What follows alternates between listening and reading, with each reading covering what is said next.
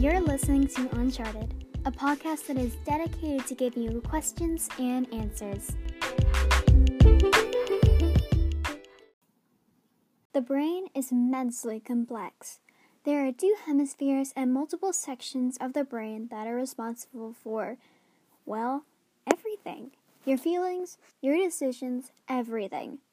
And most importantly, your memory, your thoughts and memories. Most adults can't remember anything before they are three years old. Try it. I'll give you a moment to think of one memory from when you were three years old. Remember any? I sure didn't. This is called childhood amnesia. Over time, you'll forget some of your early memories. You have already forgotten some of your early memories. We make loads of memories. To be specific, an average person will make one quadrillion memories in a lifetime. That's about 70,000 thoughts each day. I think that the brain makes so many memories that the brain has to dump some of the memories that aren't useful to replace them with more useful ones, like the answers to your math test. But where do memories go when they're forgotten? Is there a landfill in your brain? Are all your memories hanging around waiting to be remembered? Why do we forget things? I've asked my mom where she thinks memories go. Okay, so what do you think? Where do memories go when they're forgotten? I think memories are not really forgotten. I think when something that is painful or something that is hurtful is deliberately put aside deep and buried in our hearts or in our thoughts so that it doesn't come up. But if something is triggered, it comes up. But our powerful way of coping mechanisms put it in one side, hoping that our feelings or our emotions doesn't bring it up.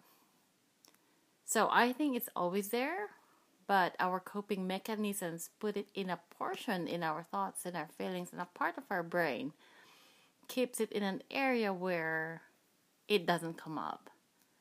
Although sometimes over time, our brain forgets it.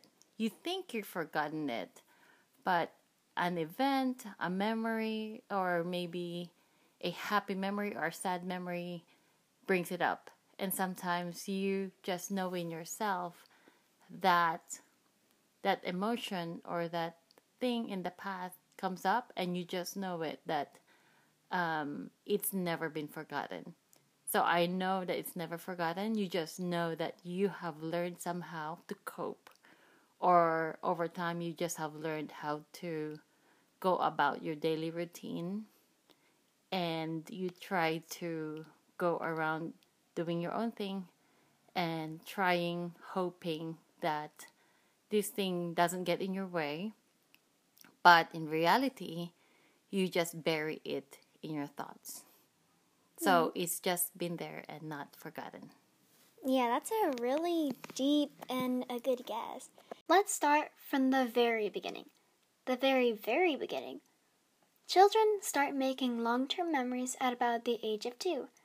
A six year old can remember events before their first birthday, but later forget those memories as they grow older.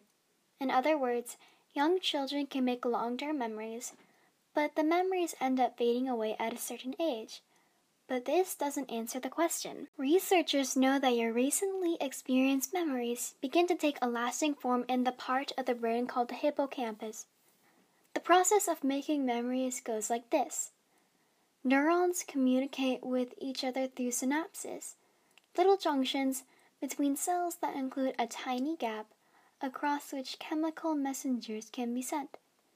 Each neuron can be connected to thousands of other neurons this way. Through a process called synaptic plasticity, neurons constantly produce new proteins to remodel parts of the synapse, which enables the neurons to strengthen their connections with one another. This creates a network of cells that encode a memory. The more often a certain memory is recalled, the stronger its neural network will become. Over time, memories that are recalled a lot become encoded in the hippocampus and the cortex. Eventually, it exists in the cortex where it is put away for long term storage. Scientists still don't know a lot about how memories are created and accessed. But how you forget memories has been overlooked. Studies have shown that forgotten memories are actually hidden from your conscious mind. Your memories might not be gone. According to Wired, in a study of college students, brain imaging detected patterns of activation that corresponded to memories the students thought they'd lost. Recalling a memory triggers neurological patterns encoded when the memory was formed. Maybe you went to the park and had a picnic. You don't remember what you ate, but maybe you recall a conversation you had. But it's not what you said. It's not known whether those details disappear from the mind altogether or are absorbed by something else or remain intact but inaccessible. Scientists are still stumped. Memories for the past events are among the least understood processes. The recall of events is closer to the process of reconstruction than re- retrieval. Memories degrade and merge over time. Clusters of related memories can become islands that are disconnected until an association connects the island back.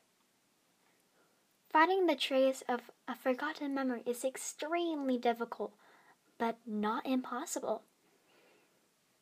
So, we have an unanswered question. Scientists are still working to figure out how memories are forgotten and where they go. So, my mom could well be right. I hate to leave on an unfinished note, but this is still a mystery to scientists.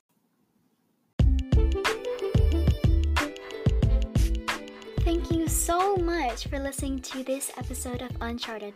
Make sure to tune in for the next episode. I would like to give a special thanks to my mom for giving her opinion on the topic today.